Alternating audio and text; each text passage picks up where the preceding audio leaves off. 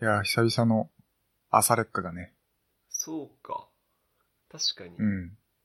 朝レックずっとは2週間ぶりぐらい ?2、3週間ぶりうん、3週間ぶりぐらいかな。そうですね。昨日俺、あの、5時ぐらいまで起きてた。うん、もう寝てないじゃん、ほぼ。いや寝た、3時間ぐらい寝たから大丈なんで忙しかったのそれとも、夫。いや、なんかね、土日は、なんかいろいろやってたら、なんかいろいろ作業をしていて、なんか俺って結局昼間明るい時間になんかパソコンとかの前でうん、作業やろうと思うとなんか集中できないわけよ。そうなんだ。うん、昼間全く何もしなかったから夜12時くらいにいろいろやろうと思って動き始めてって感じだね。うーん。よくないね。昨日はでも、俺も、確かに晴れてるとさ、全然パソコンやる気は起きないよね。わかる。外出たくなっちゃうよね。そうだね。うん、昨日、こっちの方はめっちゃ雨降ってたから、そっか。一日パソコンやってたけど、雨降ってるともう割り切れるよね。うん。よしテニスの予定が全部なくなったから。ああ、なるほど。そう。という感じで。いや、もう別れのシーズンになってきたね。そうだね。この間そんなまあ話をしたけど。そう、先週もちょっと話したけど、まあ、別れもあれば出会いもあるということで。そうだね。今年は桜が早いらしいね。あ、そう。あったかいからそうだね。もう4月、早々にはね。うん、でも、ね、入学式とかさ、やるのかな確かに。桜が咲いてる頃に入学式ができないかもしれないよね。うん。なんかこの調子だと。ね。もうさ、しばらく会社も休みにしてほしいんだけど。いや、マジでそれ な。うん、給料はちゃんと払ってって。 いや、もちろんね。もちろん。もちろん。うん。もちろんそうだけど。そう。だってもし感染者が出たらさ、うん。特に俺の部署なんてさ、あうの、ん働いてる人が少ないわけだから、うんほとんどみんな濃厚接触者になるわけだよ。うん。そうなったら来れないよね。そうだよね。だから、あの、必要、本当に必要最低限な人員だけ、まあ、あの、交代とかでね。うん、まあそれも俺も思ったんだけど、うん。一番いいのは、我が社にはあの、いろいろルールが、自分で定めたルールみたいなやつがあるじゃないですか。各拠点にってことそう。うんうんまあ、それを守らないと、まあ法令上いろいろやばいやつ。うん。うん。まあ、そういったもののをおーだけをやる。ああ、まあ、うん。そう。だだからうち、は基本そうだうよ。ん、週に1回とか出勤して、週に1回午前中出勤とかして、うん。まあ、あの法令に定めたやつだけパパパッとやって、あとはうんお疲れって帰るのが一番いいんじゃないかなと思って。そうそうそまあ、実際、まあ、年末年始とかゴールデンウィークとかで1週間休みになる時あるじゃないですか、う。うん。まあ、そういった時は1週間休みになっちゃう時は出勤してって時もあるしねあ、そうなんだ。うんうちはね結構あるよそっか。うちはさ、あの、交代勤務で人がずっと常駐してるんですよ。直いるんだっけ直、直がいるので、でやっぱりどうしても、もうその直がいること自体もその規定として定められてるし、やっぱり、その、なんていうの基本的に、その規則に定められているものだけしかほとんど仕事はしてなくて、今ほとんどフルタイムで動いてる感じ。ああそれをするのにフルタイムかかるってことそうそうそうそうそうマ。ジかなんで、まあ、うちの場合だともうだから、もう割り切って、それすらもやらないようにしないと、休みにはできないかな。それかも直って何人いるかわかんないけど、うん。もう直だけ出てくるっていう。そうね。うん直まあ、かわいそうだけど。うん。だから点検、結構範囲も広いから、毎日この、これだけの点検をしなさいっていう。もうさ、規則とか点検とかどんどんそ言うそうそうそう葉がね、近くなってきたからやめて。やめるか。やめろやめろちょっと、いろいろカットしないといけなくなっちゃう。まあそうだね。まあ、うん。うーん。そうなんです。そっか。だから要はまとめると、あのーどうしても休みにはできないんだけど、まあ、かなり縮小するように、いろいろ工夫すれば、もし、まあそう、いうふうに休むのであれば、お国にお伺いを立てて、どうですかねっつって。うん、それであっちが、しゃあないなって言ってくれればいいいいけど、まあ、ありえないね。うん、まあ、ありえないね。だからさ、4月の人事異動とかも、うん。個人的にはもう、なしにしてほしいんだけど、そうなのしてほしい。だってさ、日本全国でさ、4月って、えー引っ越しやらなんやらが始まるシーズンじゃん。うん、うん。人がめっちゃ動くじゃん。そうだね。まあ、今、感染者のいない県から、感染者のいる都道府県に行く人もいるだろうし、ああ、なるほど東京やら北海道から逆に、またその地方に行く人もいるだろうし、うん、国民が一番動くシーズンじゃないですか。うん、そうだよね。引っ越しでそれも人間だけではなく物とともに、うん、間違いなくウイルスを運ぶと思うんだよね。うん、それも引っ越し屋さんとか最悪じゃん、なんか。人ん家入っていろいろやって、また人ん家にいろいろやりに行くみたいな。うん、本当にこの国内での蔓延を防ぎたいなんだったらさ、7月とかにせめて。だけど、そとうだねとなるとさ、もう7月ってオリンピック始まっちゃうじゃはいはい。ん。やるかわかんないけど。まあね。だから、オリンピック関連とか、開催のある東京とか、そういうことを考えると、やっぱり難しいんだろうけどね。あとは、やっぱりこの、コロナウイルス対応を約3ヶ月近くやってきた人たちが変わってしまってさ、う一気にこう、うん、まあ、同じ例えば会社だとだとしてもさもう素人みたいな人がさ、厚生労働省とかもさ多分移動があったらさ全く分かんない人がさ担当になるわけじゃんコロナ対策に。そううん、官僚とかの話ねうん。だからそれもどうなんだろうって思いますねなるほどね。だから、そのコロナ対策って、本当に難しくて、あの、やろうと思えばいくらでもやれちゃうと思うんだけど、それをすることによって、まあ、その、国民に対しての負担がものすごく大きくなってくっていううんのはあるじゃないですか。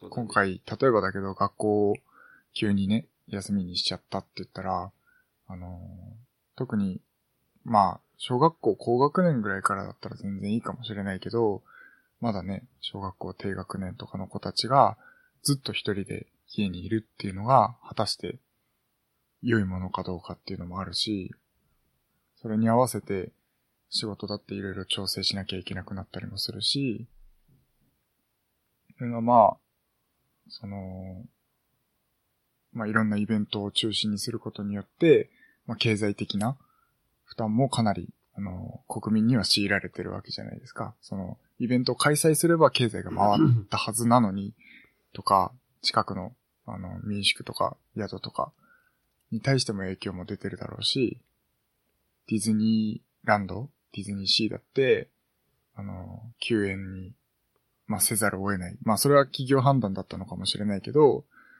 まあ、そのコロナ対策によってかなりダメージを被った人もたくさんいると思思うんですよね。うん株価もすごい暴落してるし。だからコロナ対策を、まあ、どこまでやるのがベストなのかっていう問題はすっごい難しいところではあるよね。うん。まあ、前代未聞ではあるからね。うん。だから今は、国は何をやっても批判されるのはしょうがないんだけどね。うん。そうだと思う。うん。難しいね。俺もさほ、んとね。土日はサッカーを見たいんだけどさ、うん。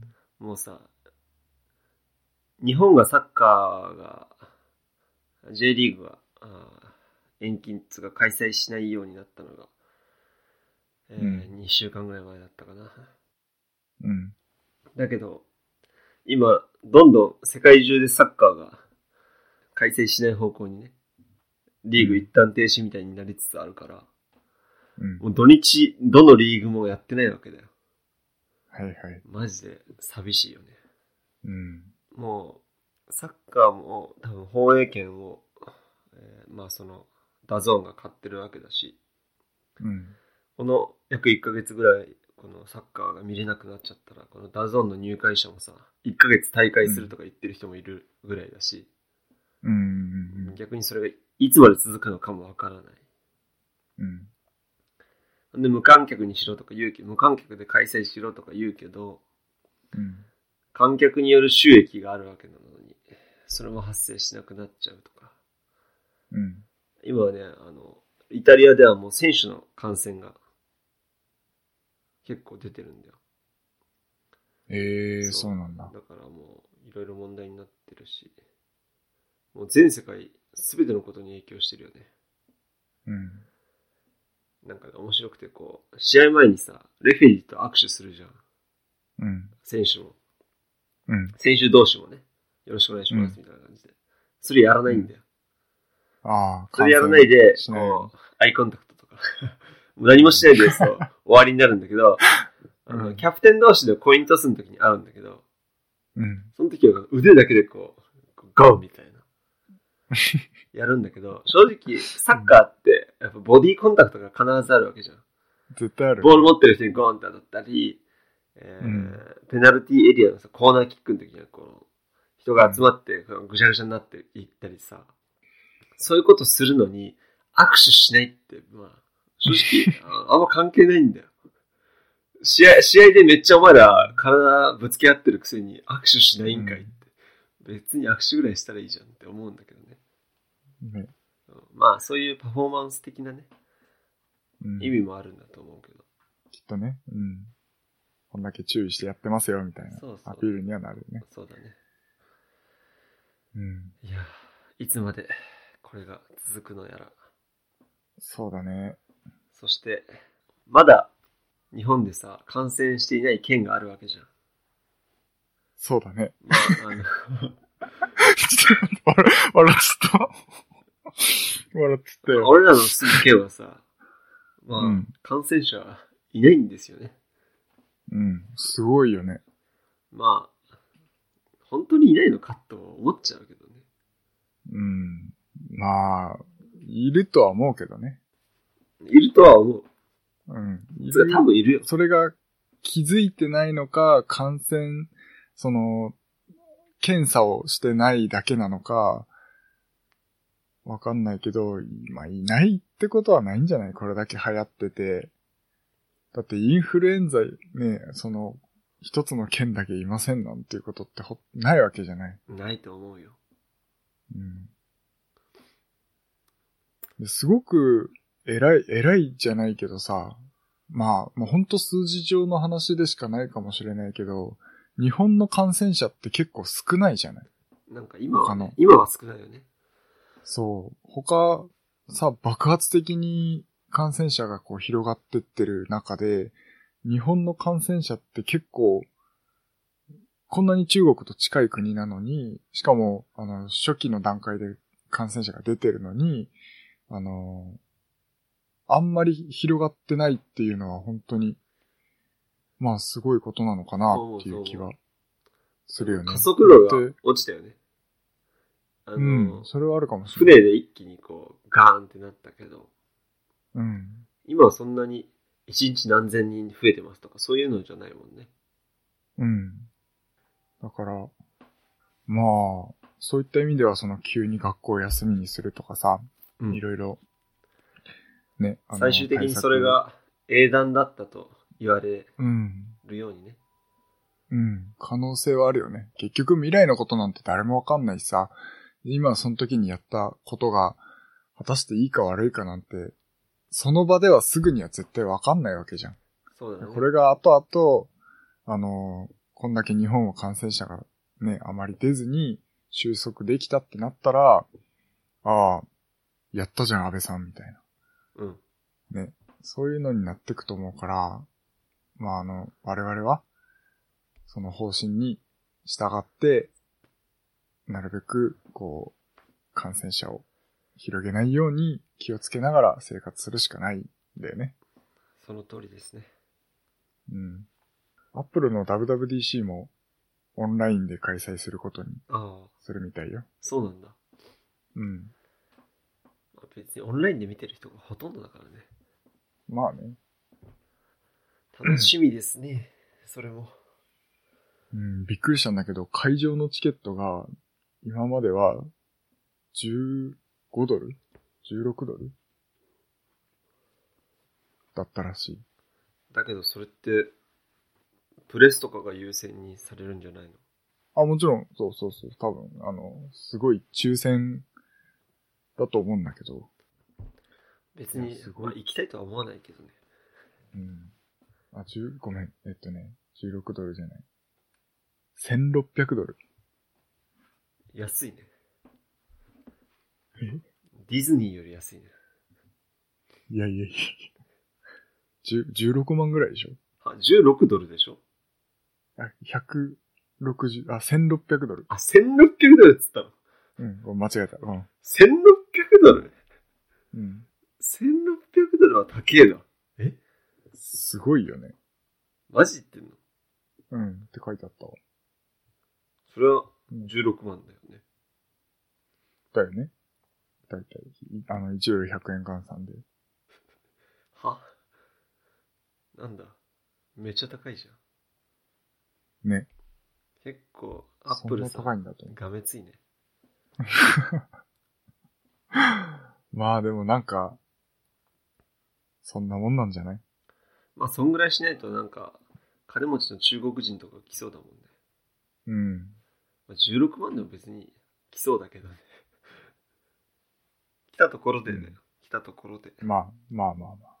だから、あの、むしろあれなんじゃないこう、それだけアップルに興味のある人しか呼ばないんじゃないそうだね。そう16万ペイしてもいいっていう。うん。それでもね、抽選でしょしかも、全然当たんないんでしょ俺行ったんだよって自慢するためにあるんでしょ。それもあると思うし、やっぱり、かなり有益な情報なんじゃないその価値のある情報なんじゃないなるほど。 ?WWDC の情報って。元取れんのかねその WWDC の情報を。例えば記事にしたり、することで。元うん。あんま考えてないんじゃないそういうことは。そうなのかなうん。まあいずれ取れるのかもしれない、知れないけど。うん。出張で行ってみてえな。ちょっと、お前、WWDC 行ってこいっつって。わかりましたっつって。いいね。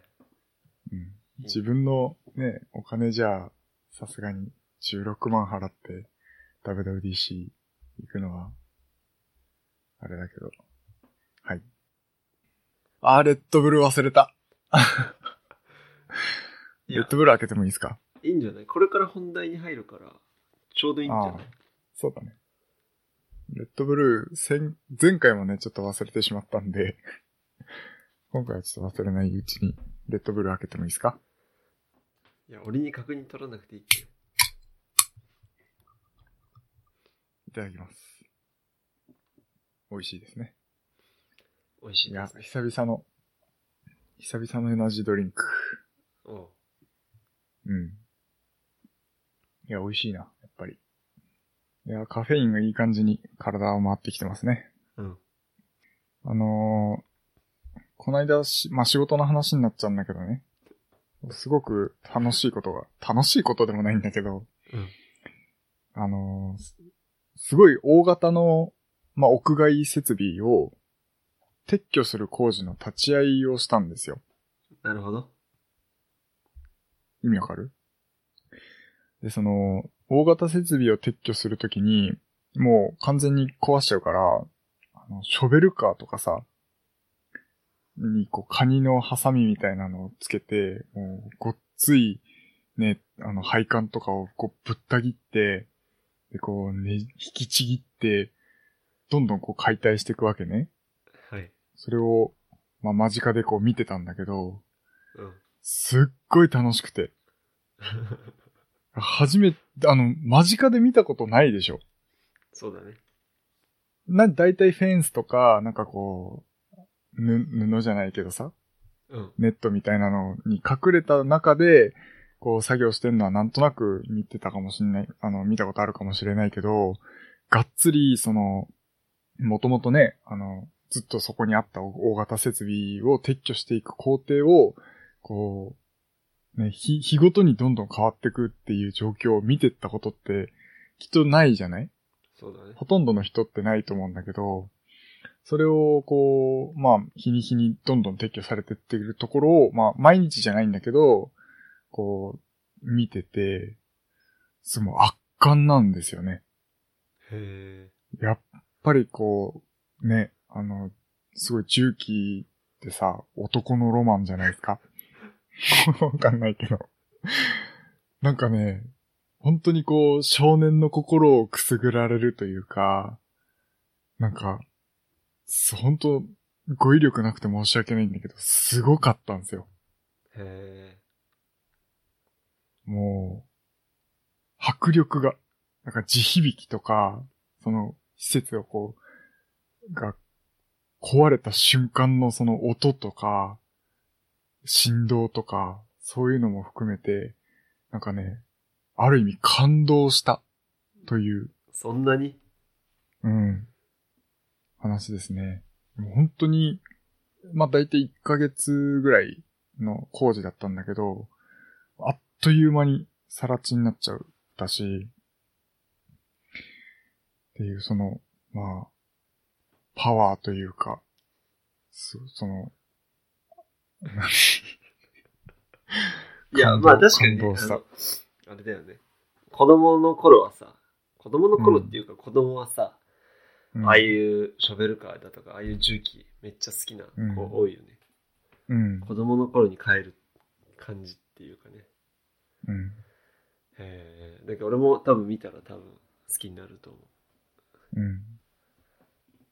なんだろう、こう、本当に自在に操るんですよね、重機を。うん。あんだけ大きくて、すっごいこう、パワーがあるようなものを、繊細に正確に動かして、どんどん撤去していくっていう、なんかこう、強さと優しさが融合されたようなね、うん。そんな、ね、ところ。多分、語彙力あとは あとはね、あとは、こう、関係あるかわかんないけど、う、うんん、建物がある状態からこう、さら地にするわけじゃん。うん、もう完全にそれをっていう、言うからこう、無にしていくわけじゃん。うん、うあとん、無から有にする仕事とか、まあ、有から無にしていく仕事って、もう、成果が目に見えて、めっちゃわかるから、そうだね。なんか感動するスよね。ピード感がすごくあったんで、もうなんか、1ヶ月でこんなに変わっちゃうんだ、みたいなね。うん。そう。そうなんですよね。なんかもう一日行くたんびにものすごい状況変わってるから、うん。いや、本当に面白かったですね。もしその近くで工事なんかやってるところがあったら、まあこう、毎日ちらっとこう見てると、あ昨日あんなにあったのがもうこんなになくなっちゃったとかね。うん。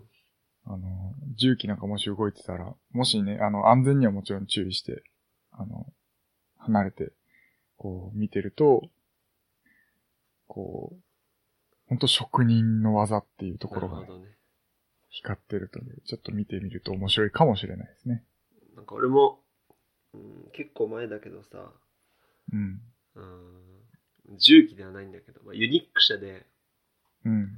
すんげえ、あの、まあ、林の中に、林っつうか、かんまあ、林にしよう。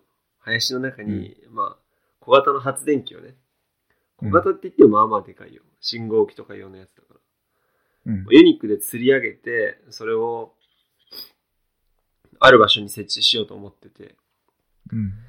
まあ、その発電機の下に、まあ、基礎を置くわけよ。うん。基礎を置かないとやっぱり倒れちゃったりするからね。うん。うん。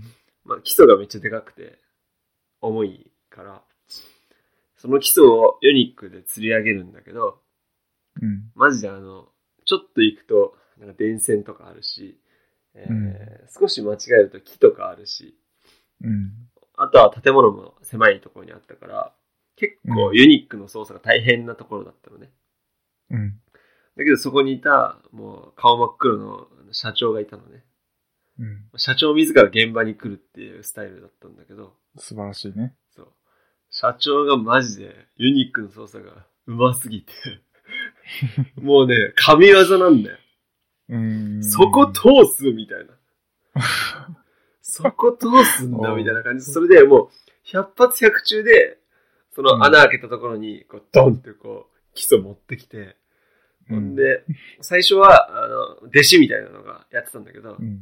ちょっと変われっつって、うん。あの、社長出てきて、あの、交代してもう、完璧な技を見せていくっていう。おー。あれ見てね、あ、かっけえなって思ったね。うん。やっぱり極めるって大事だよね。いや、素晴らしいね、あれは。もう、あれはもう長年の経験からなるものだなって思ったよ。うん。職人っていうところで、はい。まあ、我々もね、何かを極めて、ちょっとかっけえなと思われる存在になりたいですよね。そうだね。いつか。うん。はい。はい。ちょなんか話あるえっとさ、この間、話してたっけそっちが話してた、あの、Chrome のプラグインでさあ、ー、はいはいはいはい。あの、ダークモードにそう。するプラグインがあるからおすすめだよって言ったやつねそう。うんうん。あれは会社の中で入れて、やってみたやってみて、やってみて。そんで家でもやってんだけど、まあ、基本的には気に入ってる。うんうん。めっちゃ、あれはすごいね。すごいよね。すごい。あ俺ものちょっ、と感,、うん感動したの、あれ最初。すごいわ。あ、すごいなと思って。綺麗に、ちゃんと見やすくダークモードにしてくれる。うん。もともとダークモードだったかのようにそう。やってくれるね。大体。そう。だから自分のブログのサイトを見たときに、案外このデザインいいなとか思っちゃうんだけど、わかるわかるわかわかる。る。わかるでしょ。だけど、いざ俺、自分の家のパソコンでもそのプラグインを入れて、うん例えば自分のブログのレイアウトを変えようとか思ったときにうは、んやっぱり本来のに戻さないと、うん。やっあのタイトルの色だとか、万人が見るのはそっちのデザインなわけじゃん。うん。俺が見てるのは、まあ、超特殊な人であって、ほとんどの人は普通のデザインを見てるわけだから、うんやっぱそういう時にはちょっとオフにしなきゃいけないなと思って。そうだね。俺も自分のサイトはオフにしてる。あの、ホワイトリストとかブラックリストってあるのあ、うんああるね、あるね。あ、そっそうか、そそこにれでやればいいのか。そう、自分のサイト入れてオフにしてるよ。もちろん、まあ、もともと俺のサイトはダークモードだけ ど、そのサイト以外にも、うんね、いろいろサイトあるじゃん。オーポッドキャストの公式サイトだったり、あるね。ソフトテニスの、うんううんん、サイトなんかを、まあ、編集するときなんかはうん、オフにしてる。うんまあだから、ね、自分のサイトやるときは、やっぱりオフにしねえとダメだなってすげえ思った。うん。し、あとはなんだろう。ロゴとかが白抜きにしてるところあるじゃん。うん。白バックみたいな。そうだ普ね段は気づかないけど、ダークモードにすると、あーめっちゃ違和感あるなって気持ちになる。うん。まあ、あれはしょうがないけどね。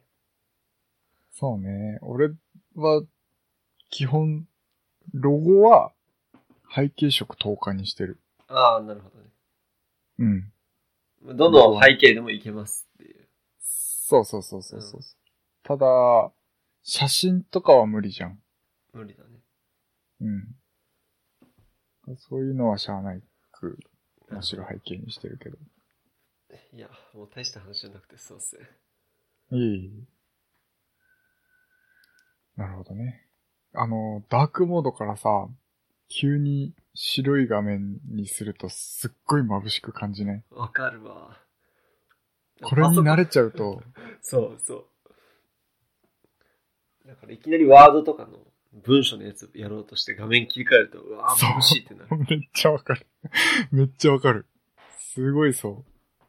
びっくりだよね、あれ。だからね、目には優しいね、間違いなく。間違いなく目に優しいと思う。むしろ今までものすごく目に悪いことをしてたんだなと思って。なあ、だけど、ほとんど作業する上で、オフィス使ってることが多いからな。うん。結局あれが白バックだからな。うん。ネットサーフィンしてるときは、今はうん。黒バックになるけど。うん。ね。まあ、あの、すごくいいプラグインなので、これちょっとリンク貼っとくか。そうだね。うん。このプラグインめっちゃよくできてると思う。すごいよね。すごい。あれはすごい。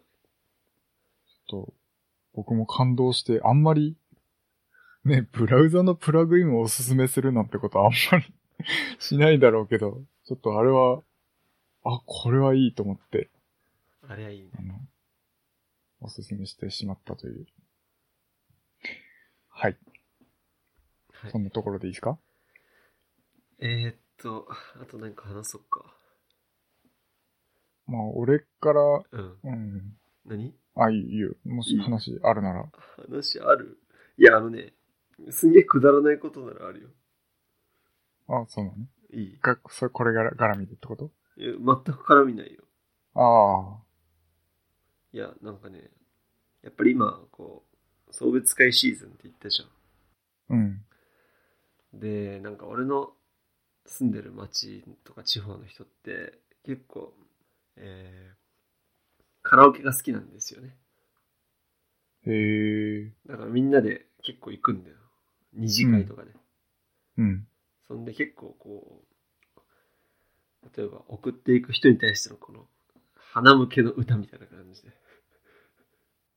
歌えよみたいなあの感じになるわけようん。でまあ俺あの別に歌は下手だとは思ってないんだけどうん。やっぱり歌うまくなりたいなって思って。だけどなんうかん一人でカラオケ行く勇気ないんだけど、そうなの一人カラオケ行ったことあるかって話。ああ、そういうことつうか前あるって言ってたよね。うん。あるよ。前あるって言ってたよね、そういえば。うん。あのー、多分、想像してるより、全然いい。ああ、そ一人カラオケ。うう。ん。へ俺、一人で飯はいけないけど、一人でカラオケはいける。え。一人で飯行けないのいけないいけない。衝撃なんだけど。じゃあ、いや、むしろ何、一人で飯を行く意味がないと思ってて。は一人で飯は行くだろ。うん。俺さ、外食って、基本的に人とコミュニケーションをするための手段なのね。あ、飯を食うための手段だろ。じゃないんですよ。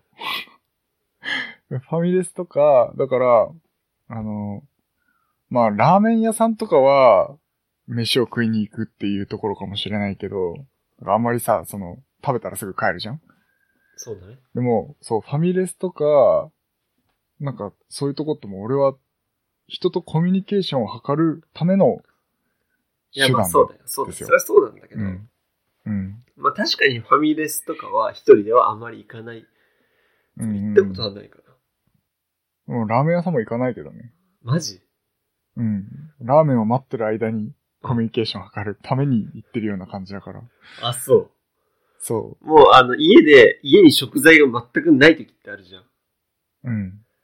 家に全く食材がないもう、自分で料理するのがだるい。うん。自分の料理に食べ飽きたってなるんだよ。結構自炊してると。うん。で、だけど、お惣菜を買って食べると、まあまあうなん値段になる。それで手間もかかるし、行って戻ってこなきゃいけない。ご飯だけ炊こうかとか、いろいろ考えるのがだるいから、うんもう今日はラーメンに行っちゃおうとか、すき家に行っちゃおうとかね。まあ、基本そんぐらいだけどさ、うん。そんぐらいは行くよ、俺。ああ。まあね。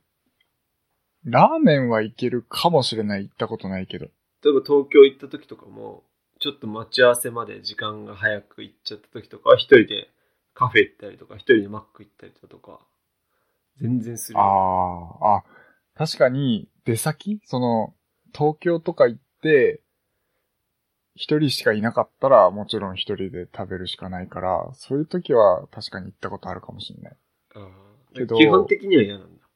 そう、あの、このうちの近くにいる時に、飯がないなって言ったら、まあ、スキヤ行ったとしても、テイクアウトで自分の家で食べるなんでかな。なんでだってさ、だって、食べる時間は一緒なわけじゃない。自分の家で食べた方が、自分の家で好きな体勢で好きな、ね、音楽聴きながらでもいいし、好きなテレビ流しながらでもいいし。家に行くまでに冷めるじゃん。あー、なるほ若ど。干冷めるし、もう出て瞬出た瞬間食べれるし、ゴミ増やさなくていいし。いや、テイクアウトするなら、絶対家で食う。家じゃない、店で食うわ。あ、そ一なるほどね人飯できないのに、 一人カラオケ行けるって面白いね。う。うん。あの考え方が違うね。人の目は別にそうどそうういそううそう問題じゃないっていうね。そうそうそうそうそうそうそうそう。飯を食う意味がない、一人でっていう。まあ、基本コンビニだけどね、コンビニでお弁当買った買っちゃったりするから。うん、まあすき家に行くってこともほとんどないけど、一人でいるときは。コンビニの飯は、俺マジで食わないよ。体に悪いからでしょ体に悪いからって、まあそうだね。基本的には体に悪いから、おにぎりとかは時々買うけど、うん。完全に今日の晩ご飯はコンビニとかは、マジで一回もないかな。えー、なんでなんでコンビニのご飯美味しくないじゃん。あー貧貧乏くさいしさ。まあね。なんか俺す小ごいさねい時から、うん。こう、お惣菜も、うん。うちの親って、あのパックのまま絶対出すなって人なのね。えー。絶対にお皿に移してうんやりなさい。そう俺はこう育ってきたから、お惣菜も全部皿に移して食べるし、うん。なんか、コンビニの弁当とかもなんか基本的にね、あんまり美味しくないし、うん。寂しい気持ちになるじゃん。そうでもないか。なるほど。一人で飯食ってるのと、あんま変わんなくねまあ寂しい気持ちそうにな言わる。れると、そうなのか なわかんないけど。わかんなくないこれもうほんと価値観だね。そう。うん。そっか。すげえ話脱線しちゃったな。で、その一人カラオケの話に戻すと、そう、一人カラオケは、俺一番最初は、あれだったんよ。もともと友達と行く予定だったんだけど、カラオケに着いてからキャンセルされたの。ドタキャン。うんてか忘れてたのかなうん。友達が。うん。で、着いたよって話したら、ごめん行けないみたいうん。な。あ、そう、つってそ、れ俺じゃねいや、違う違う違う。うん違ううん。なんかそう言われた記憶あるんだけど、俺。この話聞いたことあるな、俺。まあいいや。俺俺が、うん昔、昔、言ったかもしんない。あそう。それでそう、それで、カラオケ、その時、もう、あの、本当に何もやることなかったから、そのまま、カラオケで練習をしたんだけど、まあ全然、あのー同じ曲何回も歌えるし、あのー気になかったらすぐ止められるし、あのー待ち時間ないしね。そう、疲れたら休めるし、うんうんうん。そう、曲数は歌えるし、いや、ほんとね、あの、歌うことが楽しい人だったら、もう一人で行く方が絶対メリットがあるああ、なるほど。と思そっか。う。うん。いや、俺は、なんか人の目を気にしていけないわ。そうなんだ。でも、結構多くない一人で。最近多いって言うよね。うん。いる人って。しかも、企業っていうかさ、そのカラオケのお店側もさ、ワンカラとかさ、うん。一人用プランみたいなのもすごくこう、押し人てかるらし。大歓迎みたいなね。うんうんうん。人からって読むのか、あれ。ワンカラじゃなくて。そう人だからあとうん。すごいね、押してるし、じゃあ、全然こう、世の中的には、こう推奨の方向にはあるんじゃない一人カラオケって。挑戦して、うん。また行ったら報告しますよ。そうだね。ネタ作ってきてください。そうだね。うん。やっぱね、こういう時に、これネタになるしと思えば、何でもチャレンジできるんじゃないねまあ、間違いないね。これいいことじゃないこの、ポッドキャストとかブログのネタにするためにチャレンジするっていう。そうだね。うんここ最近結構ある よ、俺。これネタになるなと思ってチャレンジしちゃうみたいああ、いいこと、いいこと。な。うん。はい。じゃあ、次いいよ。次いいですか今さ、あのー、アップルのサブスクリプションってなんか登録してるえー、っと、アップルは、あーアップルは、おお iCloud50 ギガプラス、うん。月150円かな。はいはい。それだけかな。あ、そう。うん。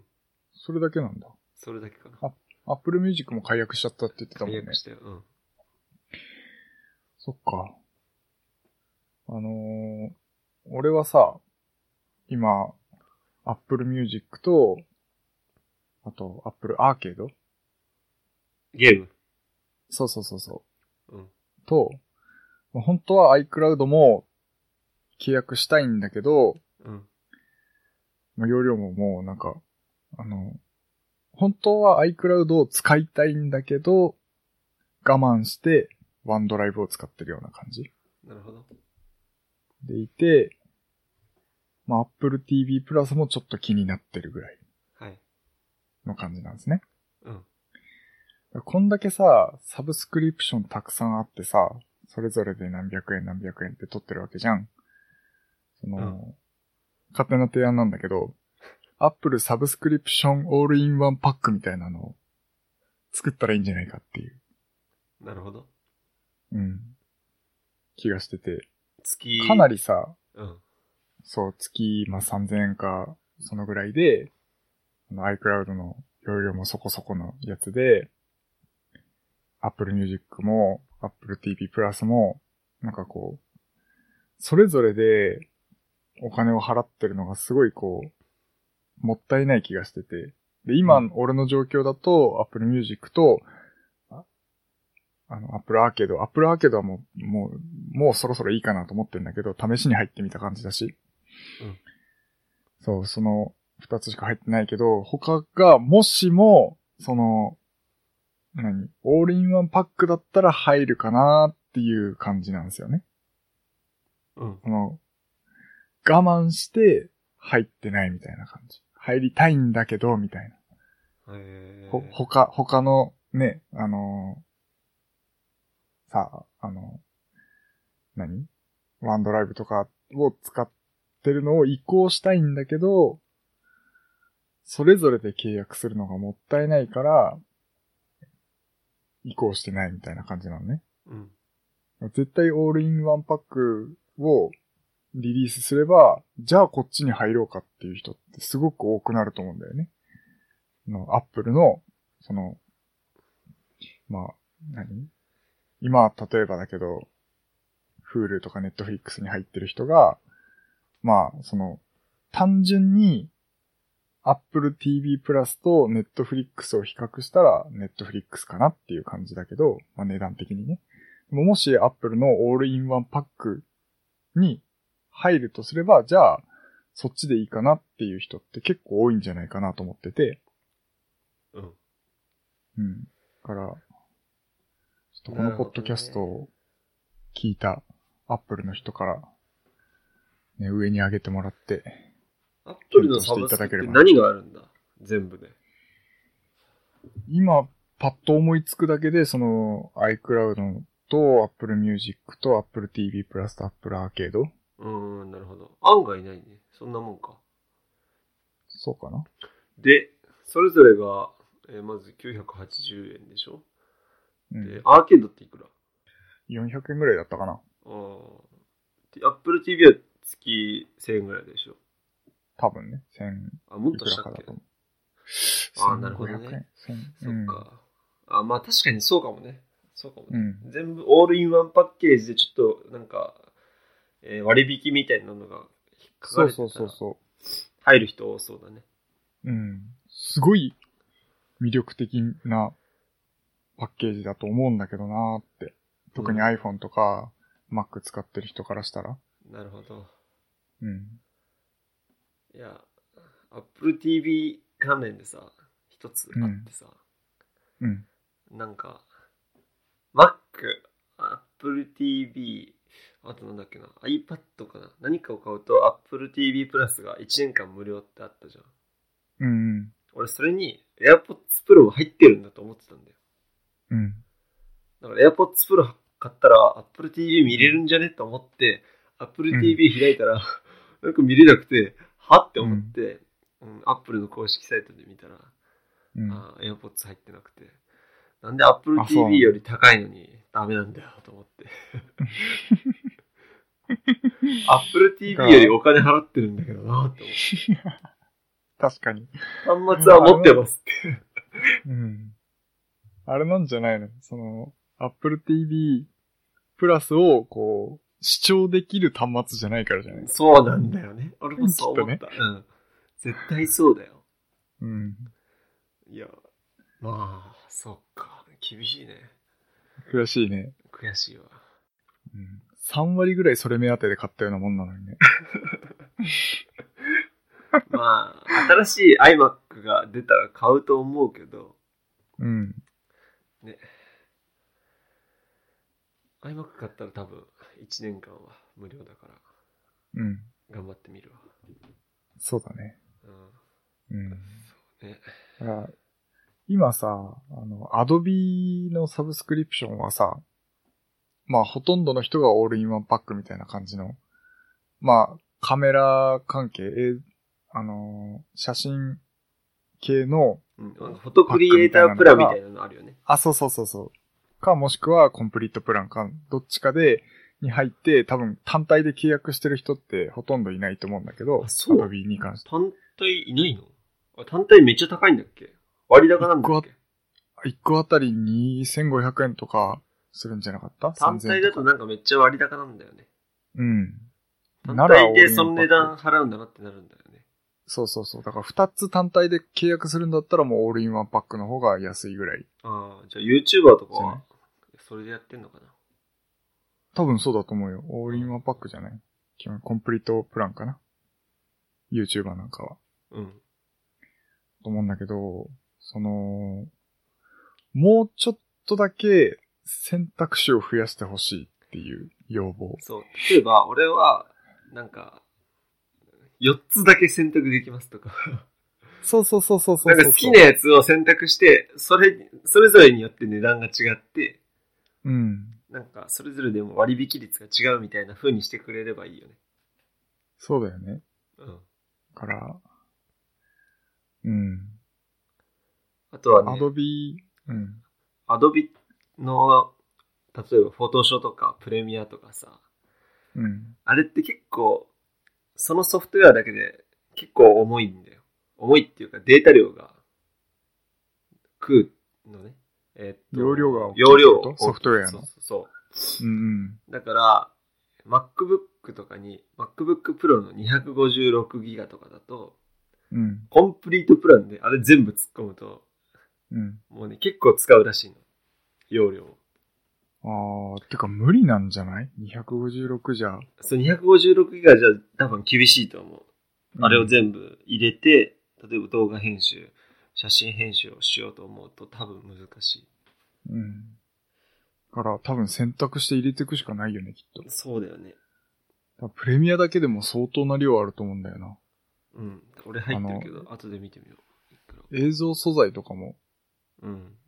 なんかプラスでダウンロードできたりしないちょっと待って。うん、そうだね。そういうのがダウンロードできないとか、なっちゃうんじゃない容量が。そうだね。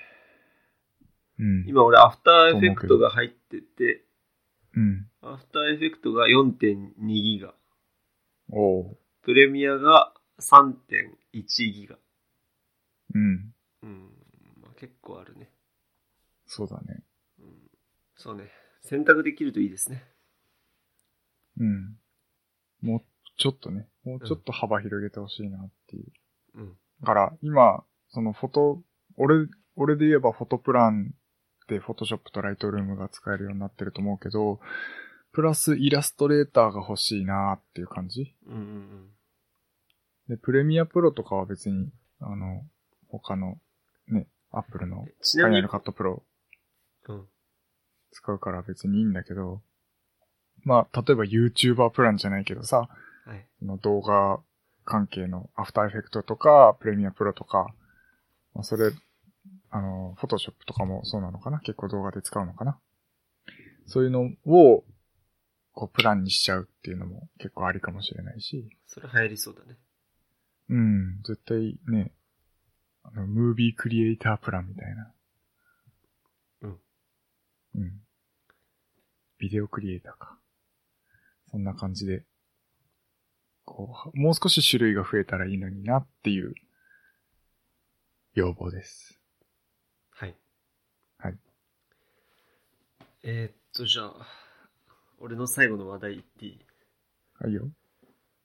あの、iPhone の写真のバックアップってどうしてる、毎回こう、ライトニングでパソコンにつないでる基本はそうだね。そんなパソコンにバックアップしてる感じか。うん。あの、俺今まで、まあ、Google フォトを使ってたんですよ。うん。なんかさ、前さ、えーっと、一緒になんか旅行行った時さ、うん。写真、Google フォトで共有したの覚えてるうん、覚えてる。まあ、あんな感じで、まあ、基本的に iPhone で撮った写真は自動的に Wi-Fi つながってる時に、えーバックアップされるっていう、うんシステムだったんだけど、うん。えー Google フォトって容量無制限だったのかな高画質だと 100GB までなんだ確かああ、そうね。そうそれで今 100GB にも迫りつつあるのねまあ高画質99で保保存してるのうんそうそうそうあ、そうなんだ。うん。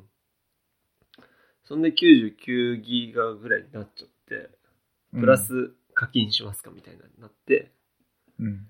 いや、課金はせんなと思って、まあどうしようと思ってたんだけど、うん。えっと、Amazon フォトってあるの知ってた知ってたよ。うん。で、Amazon フォトって、えー、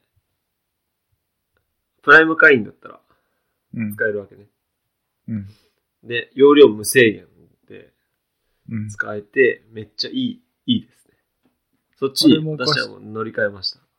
画質を落とさずしても、容量無制限で保存できるってこと多分そうだね。うん。今のところそう、こう、そうだね。えー、画質落としてない。ちょっと待って、落としてないよ勝手にアプリ側でお落ちちゃうっていうパターンもあるから、ちょっと気をつけないと。そう。だからね、結構。だけうど、うん、ん。一つ難点なのは、アプリを開いている時じゃないと、バックアップされないっていう、このクソ、クソな設定。 NC 風に言うと、ゴミゴミでしょ。ゴミだね。ゴミだよ。だってさ、Google フォトはもう自動的にやってくれるんだけど、うん。 Amazon フォト、アプリ開いとかないといけないんだよ。なるほど。 これは、ゴミ案件でしょ。そっか。だから、この間大量に、その、バックアップした時に、うん。もう、画面つけたまま寝たからね。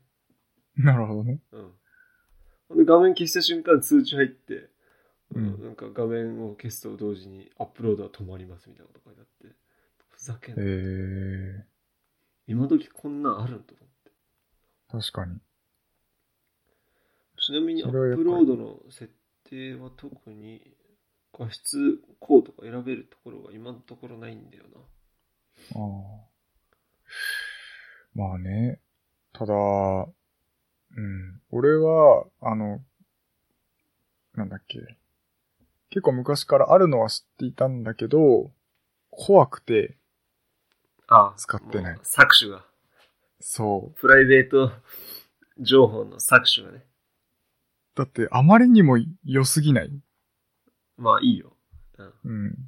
容量無制限でいくら写真アップロードしてもいいですよって、アマゾン側になんかメリットなかったらそんなね、お坊さんみたいなことやんないじゃん。まあそれは、あの、もう、なんだろう、前もお話ししたよね、この話確か。そうそうそうそうそうそう。うんだけど、それはさ、莫大な個人情報データを Facebook、まあ GAFA がさ、うん。持ってるのはまあ事実であってさ、うん。まあそれをいろんなことに活用してるけど、俺別に写真見られたところで別に、特に被害ないし、うん。まあいいかなと思って、ますね。もう割り切ってるよ。別にね、俺の個人のメールアドレスだろうが、俺の顔写真、Amazon の人が見たところで、へえってなるだけでしょ。まあ確かに。あまり気にしてないですね、僕は。そっか。まあ確かに無制限はね、プライム会員でお金払ってるとはいえ、うん、美味い。しいよね。美味しいですね。美味しいですね。レッドブル飲んだ後みたいに言うんじゃね。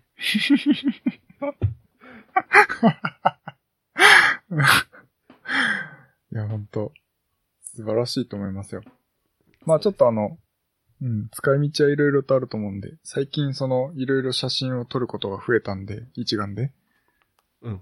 その辺の動機とかに、Amazon フォトは、もうほんとどうでもいい写真だから、うん。そういうのには使おうかななんとは思ってますけど。はい。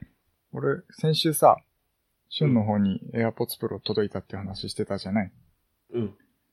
今週、一昨日かな俺のところにも、やっと、ああ、ねやってきたんですね。はい、届きまして、ちゃんよとかったです名前、名前入りでね。名前入りで。うん、なんて入ってたのかわかんないけど、名前。うん。あの、あ、ごめんね、ちょっと話ずれるけどさ、うん。俺の名前ってあんま出てこないよね。 あの、森尾っていう名前が、このポッドキャスト上で。ああ、そうだね。そうそうそうそう。うん。だから、うん。たまに俺の名前呼んで。あ、お了解了解。はい。でも話戻すけど、あのー、AirPods Pro やっと届きまして、あのー、まあ、一番最初に感動したのが、まず、開封のしやすさ。あ、そう。あ、なんかあの、テープみたいなの貼ってあって、そうそうそうそうそうそう。そこをあペのリーペリって剥がし剥がすと、そう。ってやつね。綺麗に剥がれるようになるし、あの、そそもそものあの段ボールから取り出すのもすごく簡単なんよね。ああ、わかるわかるわかる。そう。まあ、テープ最初切って、こう開いたら、こう、ただこう解体してい、段ボールを解体していくようにやっていくと、ちゃんと固定されてる AirPods Pro が、最後、こう、外れて取れるっていうところも、やっぱまあ、Apple らしいな。まあ、毎回そうなんだけどね。うん。そう、アップルらしくこう、しっかり包装されてて、荷物の中でこう、崩れたりとか商品に影響がないような、しっかりした作りになってるなっていう、ね、ところにまず感動して、はいで、その、AirPods Pro を開封するにもこう、ペロっていうのがついててさ、うん。それを引っ張ればビニールが簡単に外れるっていう。このほんと細かいところなんだけど、やっぱりアップルってね、そういうところもしっかりこだわって、あの、ユーザーのことを第一に考えてるっていうところでやっぱ好感だよね。うん。うん。まあ、あのー AirPods Pro 本体に関しては、思ってたより小さいなっていう印象。あ、そう。それはあの、うんイヤホン自体が、ケースも含めて。あ、ケースも含めて。あのあ、ケースも含めて。うん箱から取り出してケースを持った時に、あのー、なんていうのイメージしてたのって、あの、卵ぐらいかなと思ったの。L サイズの卵ぐらい。結構でかいじゃん。そう。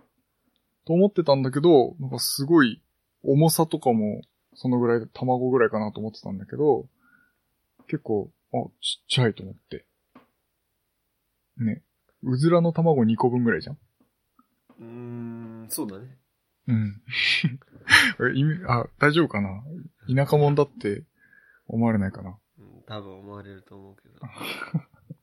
通じるうずらの卵2個分。小学生の時みんな食べたよねって。そう。まあ、なんかすごいちっちゃい、本当にちっちゃい印象でびっくりしたんだけど、で、何にも iPhone ともつ、つながずに、とりあえず俺耳にはめてみたのよ。あの、はい開封して、パカッて開けて、うん。おや、プチプロ来たやんと思って、そのまんま耳にはめたのね。うん。そしたらボーンって音がして、うん。エアコンが止まったんですよ。あ、エアコン止まったと思ったら、うん。うんあの、ノイズキャンセリングで、うん、そうだね。エアコンの音が消えただけっていう。それは俺も同じことマジで思った。やっぱり、えエアコンマジで止まるよね。うんエアコンが止まったんですよ。うん。なんか本当にエアコンが止まるようにフェードアウトしてくんだよ、ノイズが。うん。わかるわかるわかる。ブツンって切れるんじゃなくて、ふわーんって。ふわーんって消えるんですよ。うん。風が、こう、なんか何残、残りつつこう消えてくみたいな。うん。こう出口からファンの回転がこう減速していって、こうふわーって止まるように、ノイズもふわーって止まるんだよね。そうだね。うん。この感じにすごい感動した。ああ。わかる。うん。うん。っていうのが、まあ、最初のつけた感じの感想ね。うん。うん。で、やっぱり、えー、なんだろうな。iPhone とか Mac とか、そのペアリングに関してもすごい楽だし、だってね、近くにあって iPhone の Bluetooth のところを押せばもうすぐにペアリングもできるわけじゃねそうだね。そう、そういう、まあ、インターフェース的な作りもすごく楽になってて、使いやすいようになってて、すごいなって思ったし、なんかこう、使い始めるのにもさ、基本、きっとあの説明書読まなきゃいけないんだろうけど、説明書を読まなくても使えちゃうっていう凄さ。まあ、それはね、アップルさうんん、さすがですよね。ほんとさすがだなっていう。もう、開けてから、もう今までずっと感動しっぱなしっていう。あとはやっぱりこの、なんていうの、これ、感圧センサーだっけうんうんこれもさ、まあ、なんとなく、イヤホンを今まで使ってた人だったら、うん。うん。一回勝ちで、あ、音楽止めるんだろうなってやってやってみたら、やっぱそうだし、うん二回やったら曲止まるし、うん。あ、曲次行くし。そうそうそう。なんで、えっ、と、長押しで、えーその、ノイズキャンセリングにするか、外部取り込みモードにするか、ひうん切り替えだしね。本当に分かりやすい、シンプルで。うん。本当に、無駄が全くなくて、必要なことがちゃんとあるっていう、うんこのバランスというか、はい。うん。その辺の設計がものすごくしっかりしてて、さすがだなっていう、やっぱりアップルって適当なことやんねえんだなっていうのが、うん。まあ、感動したところですかね。うん。やっぱり、あの、ノイズキャンセリング機能にすごく目が行きがちなんだけど、うん。俺本当に素晴らしいなと思ってるのが、この外部音取り込みモードの方が、うん、俺は、あの、どっちか言うと感動してて、うん。やっぱり、あのーなん、なんていうのかな。ノイズキャンセリング機能が使えるっていうところで、あの、メリットだけじゃないんだよね。もちろん、つうかそうだよね。そう、そうそうそうそうそうそう。やっやっぱぱりり、危ないシーンもあるしね。そうそうそうそうそう。あのーまあ、ま、前に旬も言ってたんだけど、あの、お会計の時とか、うん、人とコミュニケーションを図るっていうのって、あの、実際に生きてれば絶対に出てくるじゃないですか。うん。うん。そういった時に、あの、すぐに人と会話できる状態に持っていくっていうのが、絶対必要なわけですよ。うん。うん。その時に、まあ、いちいちイヤホンを外すっていうことなく、簡単に、あの、切り替えられるっていうところとか、ね。それが、ちゃんと、こう、シームレスにできるっていううん。ところと、あとは、その、相手に不愉快にさせないっていうところそうだね。うん。これがちゃんと、その、ものに、機能として備わってるっていうことが、すごく、なんていうの、素晴らしいというか、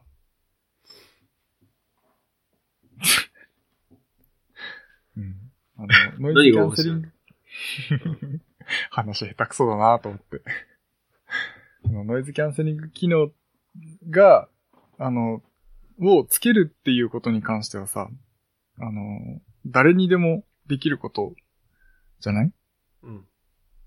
でその機能をつけるっていうこと以上に、こう人が使うことを想定されてるっていうところが、AirPods Pro のすごいところかなと思ってて、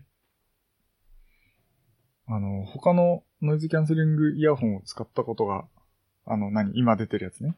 最比較的新しい、まあ、独立型か、まあ、あの、普通のオーバーヘッドかわかん、とかもあると思うけど、そういった他の、他の商品にもそういうのがあるのかもしれないんだけど、その、俺が使う、てるイヤホン、ノイズキャンセリング付きイヤホンの中では初めての機能だったのね、この、瞬時に。あの、ノイズキャンセリング機能をオフにするっていうのはあった、イヤホンは使ってたことあったんだけど、外部音を取り込めるっていうモードがあるイヤホンって初めてだったんですね。確かにね。そう。確かあにそないかもこ、そうそうそうそう、そこに、ちょっと俺は感動した。外部音を取り込むっていうことが、どれだけこの生活に馴染むことができるかって、この機能があるかないかって全然変わってくると思うんだよね。それも、うん。全然違うよね。その、ノイズキャンセリング、何もしない、外部音取り込みってあるじゃん。うん。その何もしない時ってやっぱりカナル型だから、結構、それだけでも外の音結構シャットアウトされるんだよ。うん。そうだね。うん外部音取り込みにすると、やっぱり喋りやすいし、聞きやすうい。んうん。圧倒的に。で、かつ、音楽が流れてても、その、それの邪魔にもならないっていう。ならないね。そう。この凄さが、俺的には感動した。その、単なるイヤホンとして音楽を聴くことへの追求だけじゃなくて、その、普段生活している中で使うための機能がしっかり充実しているっていう、この凄さはい伝わるかな、これで。そこにわかんない感動しましたね。なるほどね。うん。今まで使ってたあの Bluetooth のヘッドホン、あ、この間なくしたって言ったやつが見つかったんですよ、実は。 結構早く見つかってる。収録、あの、なくしたっていう収録をした20分後ぐらいに見つかったんですよ。 おい、ちゃんと探すよ。あの、ルンバが隠してた。ああ、ルンバがこう奥に追いやって たってやつそうそうそうそうそう。あの、いつも収録するときに、あの、水槽のポンプを止めてるんだけど、そのポンプの下のところに追いやられてて、ポンプをこうもう一回ね、起動しようと思ったらそこに落っこってて、あったと思って。なるほど。そう。あの、 どうでもいい話なんだけど。今まで使ってた Bluetooth のその、ソニーのやつなんだけどね。やつは、確かに、あの、音はすごく良くて、で、あの、なんていうの音楽を聴くことに関しては、やっぱり、すごくいいデバイスなわけですよ。今まで使ってたやつがね。なるほどね。で、まあ、その AirPods Pro 自体はすごくね、満足だったんだけど、一緒に Apple Store で買ったケースが、ちょっとね、あまりにも使いにくくて、今もう外しちゃってるんだけど、アップルストアで買ったってことは、もう純正。 この話したけど、純正なんだね。そう、あのー、Apple Store で買える Apple 以外の会社のうん。製品ちょっとあの、あんまりいいレビューではないので、商品名は出さないんですけど、まああの、シリコン製のもので、蓋を開けるために、なんかこう、ケースを一回こうベリって剥がさないと、蓋を開ける動作までたどり着かないようなケースで、へえあの、そう、なんかね、蓋を開けるまでの手間がちょっと大きくなりすぎちゃってるなっていう、ちょっとケースでして、使い勝手があまり良くないんで、1回、2回ぐらい使って、今もう外しちゃったんだけど、使いにくいと思って。なるほどね。そう。なので、今ケース使ってるいやいや、裸だよ。あ、そう。これからも裸でいくよ。あ、そうなんだ。なんかうあさ、とね、うん。なくしそうじゃないちっちゃすぎて。まあ別にそう。ケース仕様が変わんない。なんかシリコーンを入れると、ジーパンのポケットに入れるときに、なんかうん逆にこう、スルって入んなくて、こう、つっかえるし、うん。あの、埃がそれにこべりつくから、ああ。前、普通の第二世代の AirPods の時はシリコンケース、カラビナ付きのやつつけてたんだけど、うん。途中で外した。ああ、あの、ファブリック素材みたいなのとかいいかなと思って。基本さいいや、つあの、傷つくのもちょっと嫌なんだけど、それ以上に、なんていうの、こう、スルって滑って落っこどしてしまったりとかさ。あ、それはあるよね、ツルツルだから。そう。そういうのを防止したいっていう目的もあるし、まあ、もちろん落っこどしてしまった時の衝撃吸収的な役割う。うん。で、俺はちょっとケースをつけたいなと思ってるんだけど、うん、なんかもしおすすめのね、ケースなんかあったら、ちょっとコメント欄の方にお願いします。ちょっと調べてみようかな。うん。外で使ったまだ使ってない。いや、外で使ってみ、マジで。そうね。ちょっ世界変わる で。あの、散歩しに行くのに、えそれでやってみと、ああー、わかった。ちょっとやってみるわ。うん、そう。あとはこう、スーパーとか、なんか買い物行くときとか、うん。そういうときにやっていくと、ノイズキャンセリングの凄さもわかるよね。へえ。いやコロッケ。の歌とか聞こえなくなっちゃうじマジであ、聞こえなくなるよ、マジで。ゃん。ね。うん。そっか。まあ、あのーまあ最初、最初、最初というか、基本的にさ、ちょっと大事にしすぎて使えないタイプなんですよね、僕。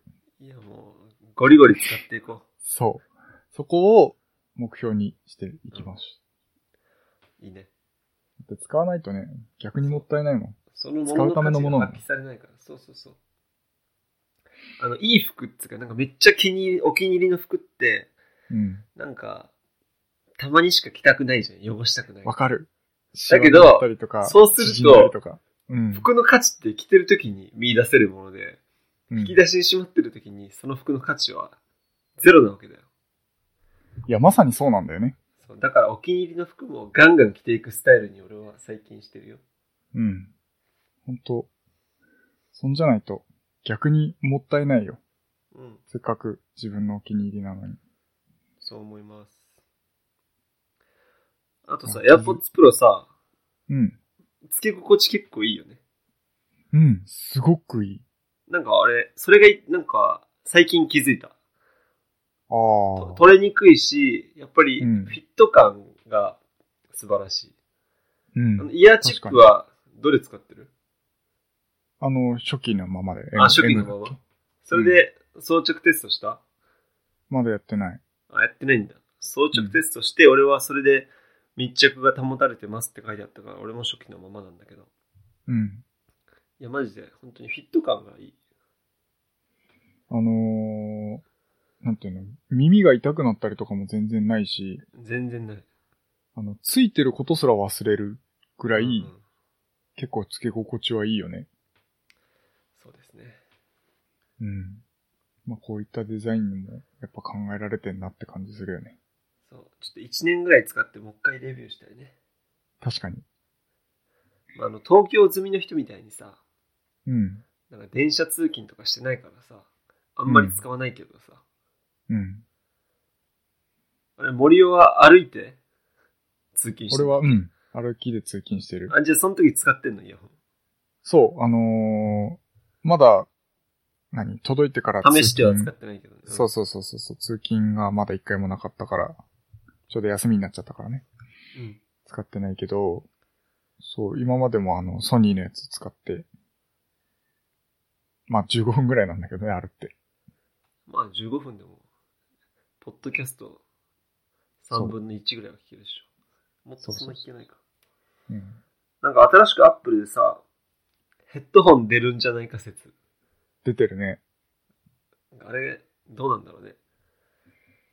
高うそうだけど。ん。まあ、そうね。まあ、売れるだろうな。出るだろうね。まあ、売れるだろうね。最近さ、やっぱり AirPods が Apple の中でもめっちゃ売れてるじゃん。うん。この本当に売れる端末に Apple は命かけてくるじゃん。うん。 一級入魂的な感じでさ。そうだね。売れなさそうなものにあんま力入れないけどさ。うん。 AirPods Pro とか本気を感じるしさ。 うん。いや、マジでそう思うよ。うんどんなヘッドホンになるのかちょっと気になる。うん。そうですね。ちょっと、また欲しくなっちゃうかもしれないし。そう、あの耳んところにあの Apple のロゴがあるのはね、ちょっとね、痺れるね。かっけえよなあれかっこいいよね。かっけえ。あのビーツのあの B も結構好きなんだけど、うん。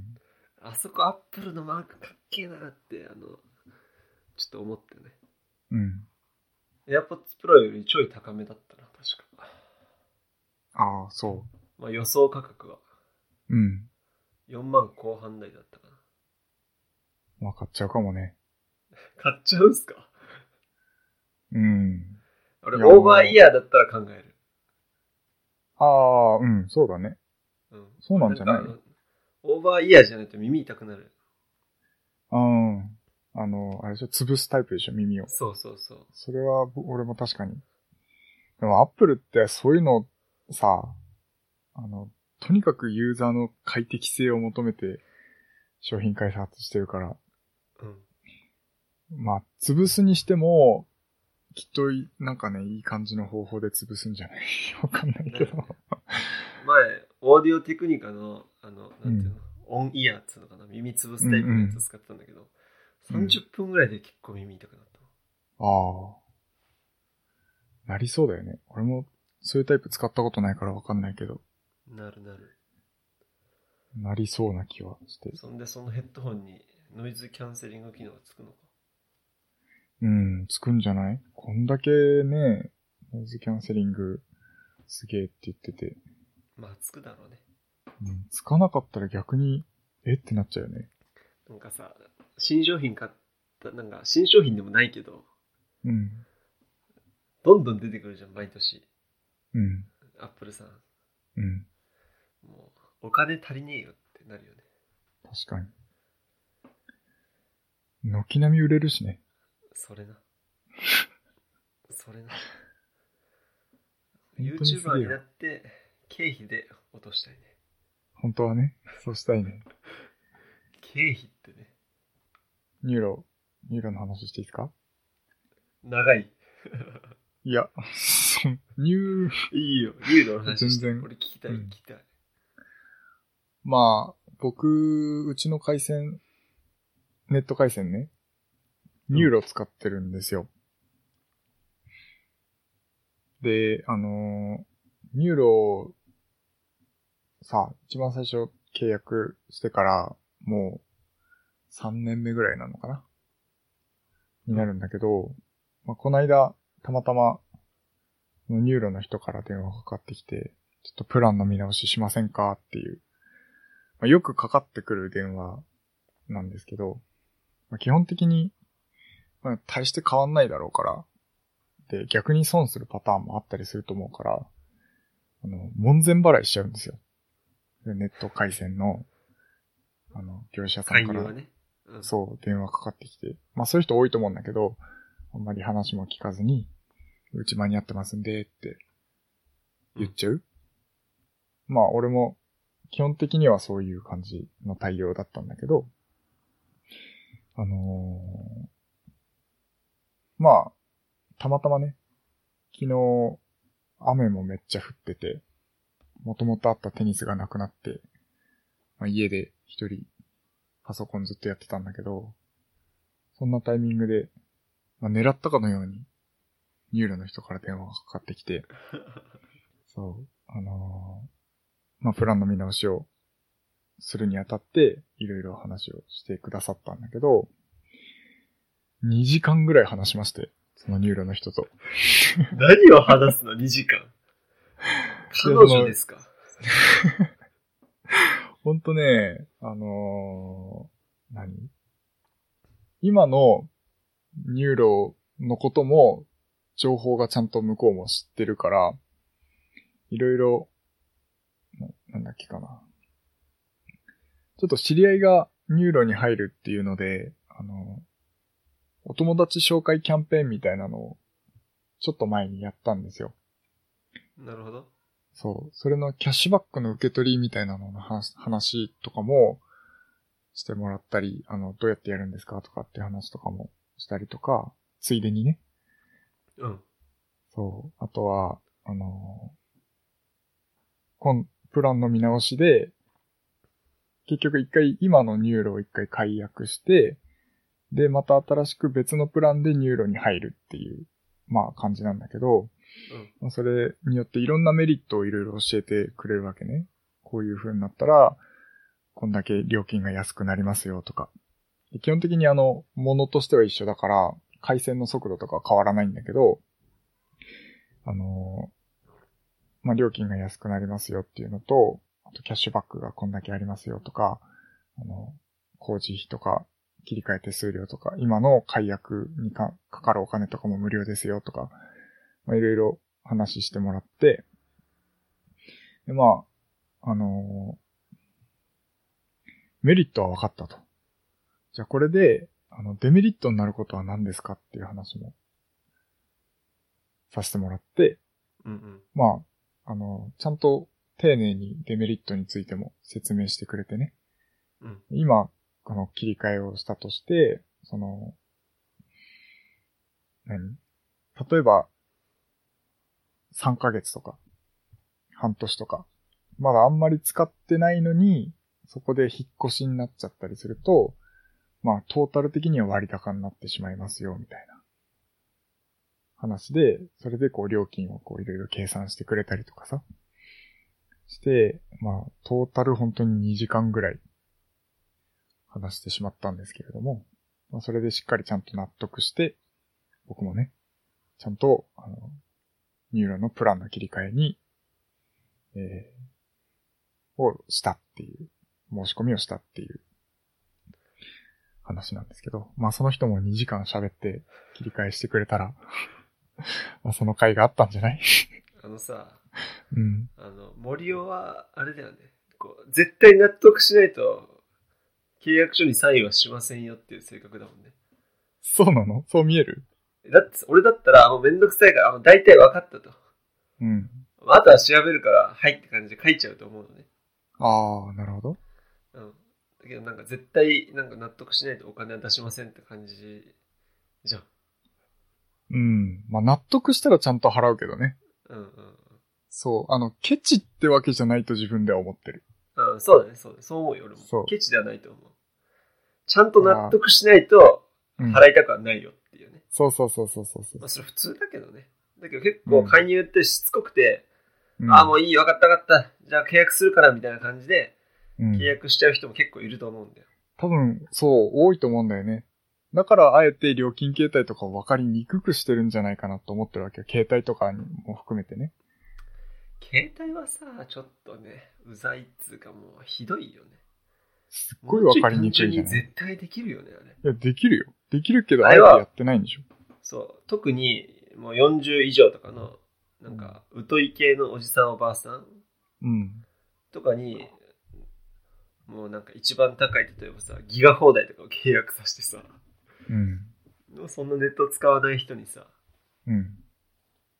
お金払わしたりとかさ、してそうじゃんそう。そう。まあ、あの、結局さ、店員さんはきっと給料変わん、変わんないだろうから、そこまで悪質にやる人もあからさまにはいないと思うけどさ。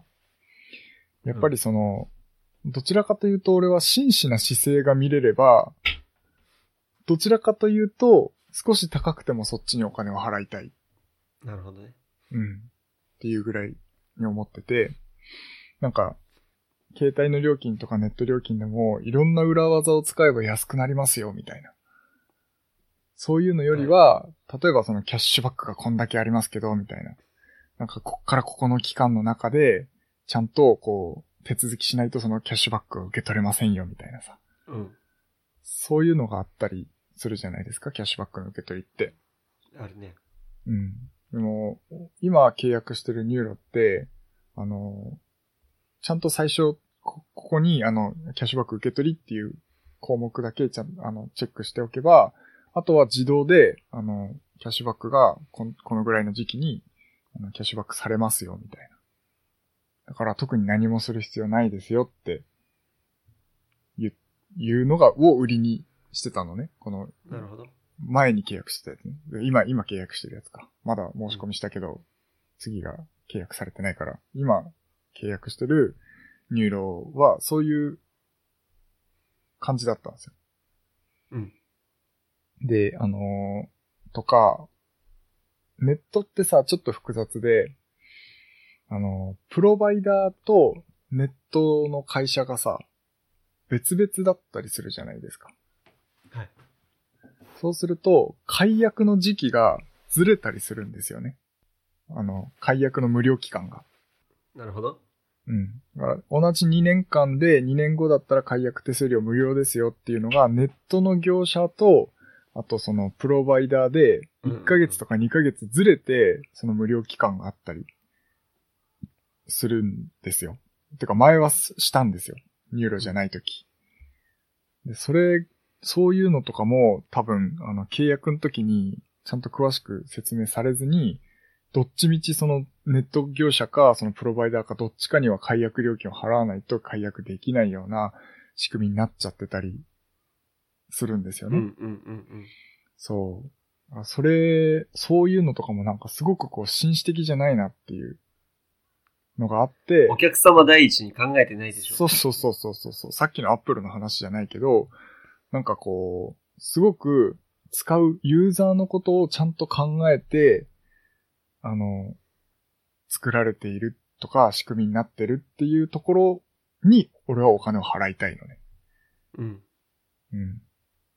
だからそういうのが、 そう、しっかりしてるかどうかを見極める2時間だったか な。このニューロの人となるほど。話した2時間。だからそのネット回線の業者の中ではニューロってすごく紳士的だなっていう感じはしましたね。まあ他に比べてちょっと高く高かったりもするんだけど、料金が。まあそういう、なんていうのかな。あの、ニューロはプロバイダーとネットが一緒の業者だから、ソネットだから、あの、そういう解約手数料とかもずれたりはしないし、うん。そう、そういうのも含めてね。まあ、納得して、納得して申し込んだっていう感じですかね。なるほどね。うん。いやだけどよく2時間も話したね。うん。気づいまたあやらっぱ2り時間でしたって感じ。そんな感じ、そんな感じ。あーまあ、あっちからかかってきた電話だしって。そうそうそうそうそうそう。いやまあ、向こうからしたら迷惑だったかもしんないけどね。まあ最終的に契約したからそんなことは思ってないんじゃないそうかな。まあでもすっい。ごい親切で丁寧な人だったんで、うんこっちも気持ちよく契約しましたけど、やっぱそういうのが大事だなって思うよね。なるほどね。最後は気持ちですね。本当に、なんかこう、安けりゃいいとか、性うん性能が良ければいいとか、そういう時代じゃないような気がしますね。特にうん。今 IT 関係ってどんどん複雑になってってさ、ね、いろんなことができるようになって、じゃあどこで他と差別化図るかって言ったら、そう、あの、安さとか、品質とか、そういうのも大事なんだろうけど、それよりもやっぱりこう、本当に使う人のことが考えられてるかどうか、うん。うん。そういうのがちゃんとできる企業は、伸びてくんじゃないかなって、そうですね。うん、さっきのアップルの話もそうだけどね、思いましたね。はい。そんなところです。はい。他になんかあるあのーまあ最近その、何が幸せかっていうところをすごく考えてるのね。うん。で、っていうのも、なんか俺って結構ね、何か物とかうん、人とか、そういうのにこう依存した幸せを、になっちゃってる傾向があるんですよ。なんていうのその、例えばだけど、特定の人と一緒にいるのがすごく幸せだなって感じたりとか、うん。特定の物事をやってるっていうことがすごく幸せだなって思ってて、それに、こう、依存しすぎちゃうっていうのかなつまり、あのー例えばなんだけど、うん。まあ、何まあ、A 君っていう人がいたとしよう。友達でね。A 君と一緒に遊ぶのがすげえ楽しいなって思ったとして、でその人と、こう、まあ、コンスタントにこう、会ったり、ご飯食べたり、遊んだり、っていうところに、まあ、いわゆる幸せを見出したとしましょう。はい。もうそれってさ、あの、A 君がいないと、その幸福って成り立たないわけじゃないですか。そうだね。うん。だから依存しちゃってるっていうことなんだよね。うん。で、A 君も A 君できっと生活があってさ、例えば、まあ、結婚したりとかさ、その、生活環境が変わるにつれて、あの、お互い時間を合わせたりとか、するっていうのができなくなったりするわけじゃないですか。うん。でその時に、まあ、自分の幸福っていうところが満たせなくなっちゃったりするわけじゃないですか。そうだね。うん。だから、その、それってどうなんかなっていう。なるほど。そう。その時に、うん。うんじゃあ自分の幸福をどう見出していくかっていううん。のが、今僕の中での課題になってて。うん。まあ人に限らず、例えば今テニスやってるのがすごく楽しくて、うん。で、なんかね、こう、本当テニスをやったり、テニスに関わってる時間がすごい幸せなんですね。で、テニスっていう大きいものであれば、やり方はたくさんあるわけじゃない。自分でテニスをやる、プレイヤーとしてテニスをやるっていうのも、一つのソフトテニスの関わり方だし、例えばその指導的な、そのはい指導をするっていうこともテニスとしての、まあ、一つだし、あとは、その、まあブログ、テニスに関するブログを書くとか、テニスの試合を見るとか、まあ、そういういろんなことができるから、まだその依存、テニソフトテニスに依存していたとしても、方法論はたくさんある。幸せになる方法はたくさんある。けれども、例えば、あの、指導に関して、この人を指導するのがすごい楽しいっていうところに幸せを見出してしまったとしたら、その人がずっとテニスを続けてくれるとも限らんし、うん。うん。だから、その時に、いやもう、指導、ね、そんな本気でテニスやんないから指導いいですよって言われちゃったとしたら、じゃあ僕はその、今まで、その、何、こう、なんていうのかな。執感じていた幸せ執着が、というか、そうそうそうそう、依存してしまっていたところを、こう、どう処理していくのかなっていうところで、うんそう、自分の幸福の形態がちょっとね、依存しすぎちゃってるような幸せになっちゃってるから、もう少しこう、なんていうのかな。自分一人で幸福になれるようなことというか。まずね、うんあ、いいよ。話していいよ。ああ、その、なんかこう、依存しない幸福を見つけたいというか、そうの、ん。依存の仕方だとは思うんだけどね。うん。そう。だから、なんていうのかな。そこがすごく、俺の中で難しい。あのね、うん、そうね。えっと、俺は、うん。人間はえー一人で幸せを感じることはできない動物だと思うのよ。なるほど。うん、例えばさ歌手ってさうん。自分が歌ってそれを人に聞かせて人が感動してる姿を見てさうん。嬉しかったりしてさどんどん歌を歌いな歌いたいなって思うんだけどうん。歌手が無人島で一人で歌を歌ってたとしたしたらうん。最初は歌うことが好きなんだったらうん最。初はた楽しくて幸せを感じるかもしれないけどねうん。いずれ絶対聴いてくれる人がいないと幸せを感じなくなるわけよ、そうだね。うん、だから必ず人との関係性において幸せを感じるうん。生き物だからだかうん。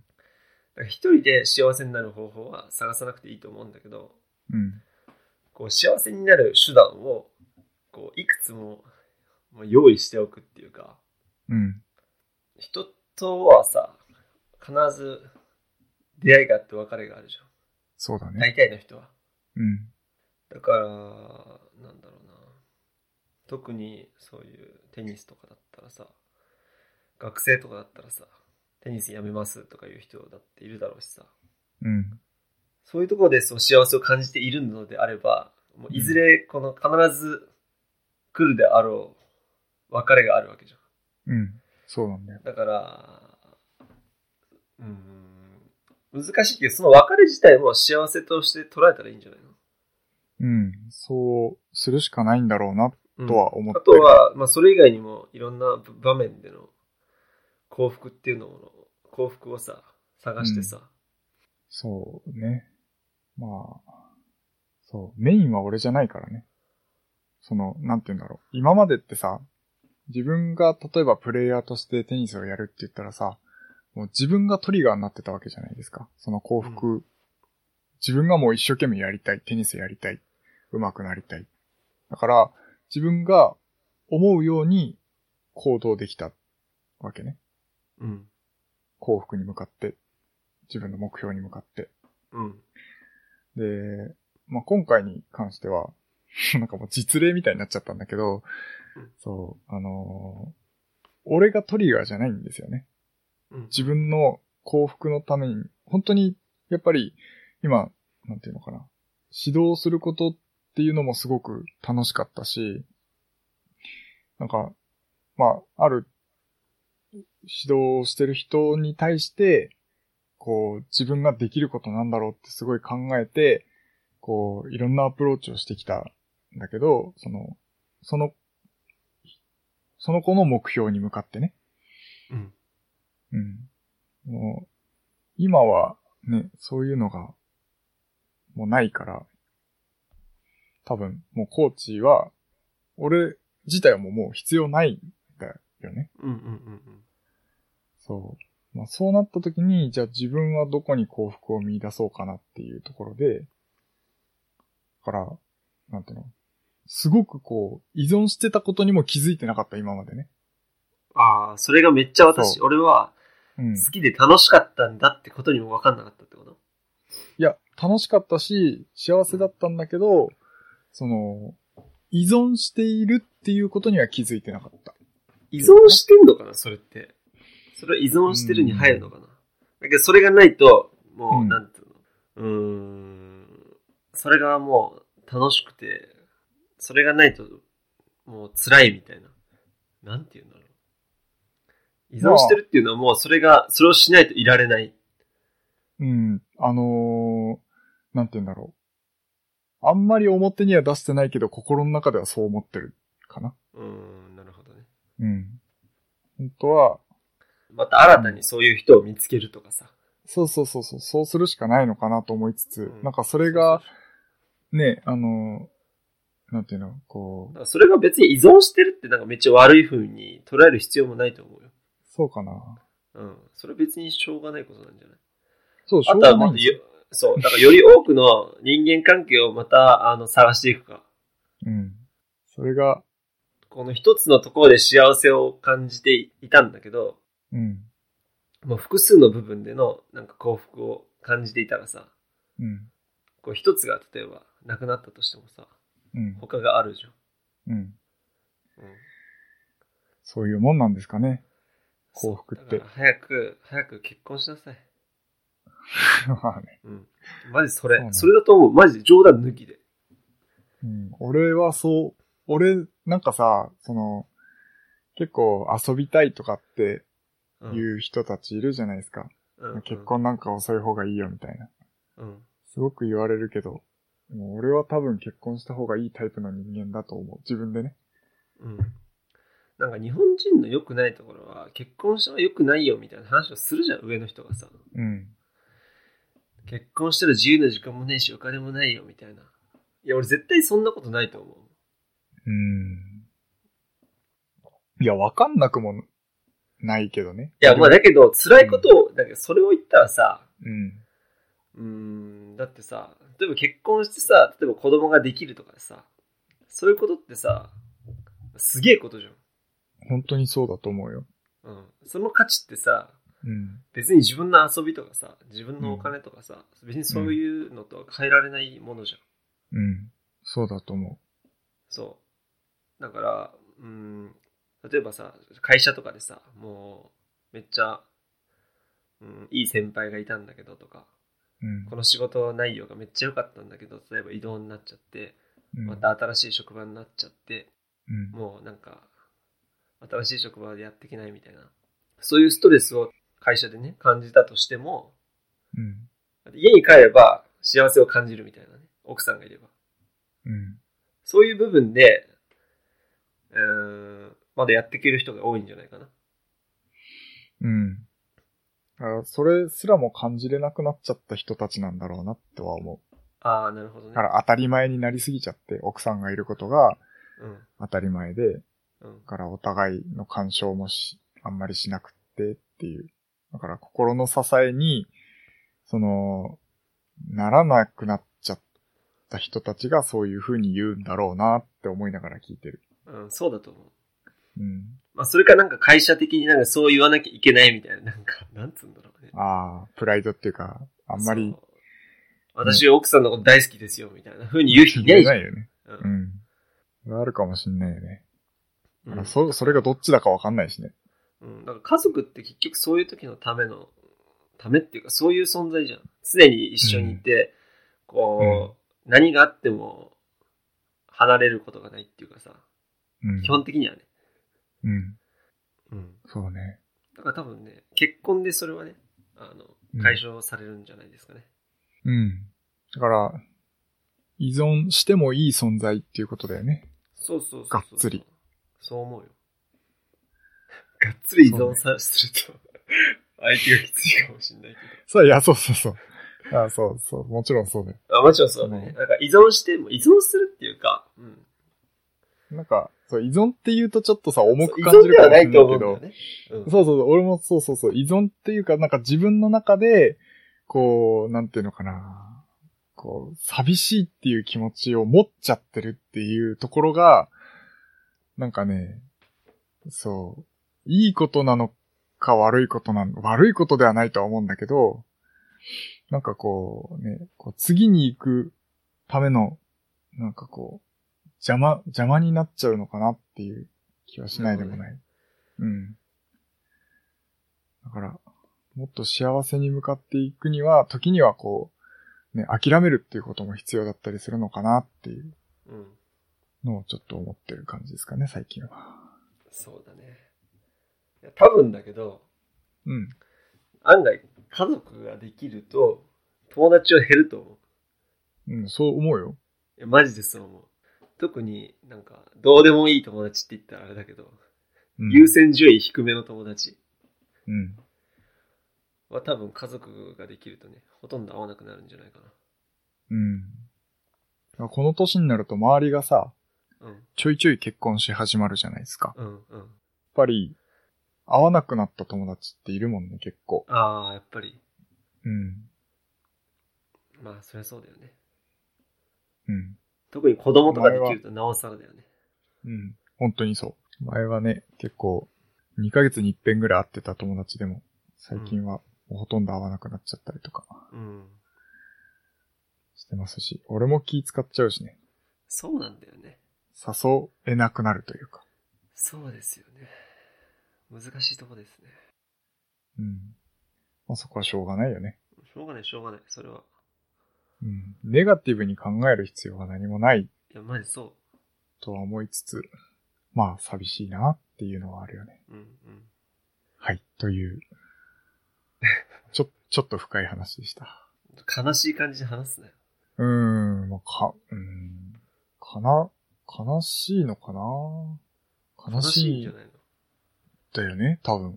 悲悲しいんだよ。うん寂しいし悲しいんだよ。まあ、いや、だからね、マジで思うのは、うん。俺、小中学校とか高校の先生って俺絶対できないと思う。俺もできないと思だでっても卒業してさ、マジでいなくな るじゃん。う。うん。毎年だよ。うん。そんで毎年泣きそうになるわけじゃん。いうん。や、もうそういう感情ないのかもしれないけど、先生たちは。な、慣れすぎちゃって、何百人も送り出してるしね。そう。だからそれってさ、もう、うんまさに森尾の感情じゃん。うん。ま俺が今まで。で教えてきた奴らがどんどん育っていくわけじゃん。うん。ほんで先生に会いに来る人なんていないじゃん。うん。まあたまにいるけどさ、少しだけ。うん。ほぼいないわけじゃん。なんかそういうなんか寂しい気持ちみたいなのは先生はどういうふうになんか感じてんのかわかんないけどさ。うん。どういうふうに乗り越えてんのかもわかんないけど。それはやっぱりなんか他の支えがあるんじゃない家族とか、うん。まあ、友人なのかわかんないけどさ。そうね。だから、ちょっとね、あの、俺ってやっぱり、さっきの話なんだけど、すごくこうね、肩入れしすぎちゃうっていうところがあるんですよね。うん愛は上げすぎちゃう感じ、まあまあまあ、そんな感じ。うんだからもう本当に、今まで教えてた子たちも、がっつり仲良くなったんですよ。うんだから、まあ、あの、まあ指導できなくなるっていうことがもう、すごくまず寂しいというかね。うん。まあ、会え、会えなくなるというか、関われなくなるっていうのがまず寂しいし。まあ、まあその辺にしときましょう。そうだね。うんはい。はい。これは、カットかな。だね。うん。まあ。まあ人に話すってことも大事だからね。そうそうそうそうそう、それも大事。ね、マジね、俺ね、彼女つと付き合って思うのは、うん女の子って基本的に話聞いてほしい人間。うんうんうんとりあえず、うんうんって聞いときゃいい。言ったら、こう言ったら失礼だけど、マジで、男ってさ、うん。うん。会社の出来事とか話さないじゃん。そうだね。人間関係とかさ。うん。だけど、女の子って話したいんだよ。うん。だから、なんつうの、俺、彼女の会社のうん。上司の名前とか、 同僚の名前俺全員知ってるからね。 顔は知らないのに名前だけ顔は知らい。ない。あの、顔もなんか LINE の写真とか送ってきてくれる。ああう。ん、そう。もうだけどね、もう話さないと、話すだけでいいんだよ。話すだけ楽になるの。うん。いや、マジでそう思うよ。そう。だから、人男の脳とやっぱり違うし、特に女の人はね。まあ男の人でもそういうとこある人もいるしさ。うん。